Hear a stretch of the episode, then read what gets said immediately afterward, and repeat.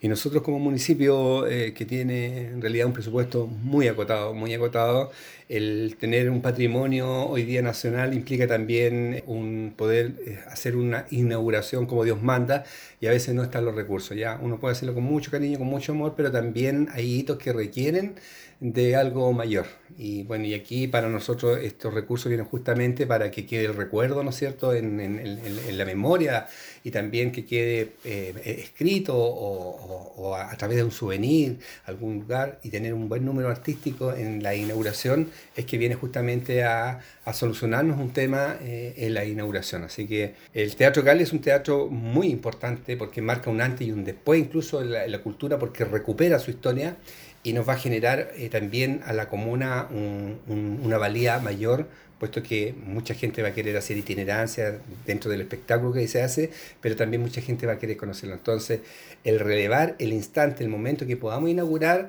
para nosotros es muy, muy, muy importante. Y ya estábamos pensando de hacer algo más pequeñito, más local, por, con, lo, con los recursos que tenemos allá nomás,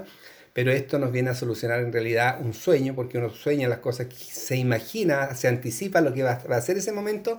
no, no, nos ayuda un montón. Así que gracias a nuestro SEREMI también, que ha, ten, ha puesto su mirada en la comuna de Lanco, en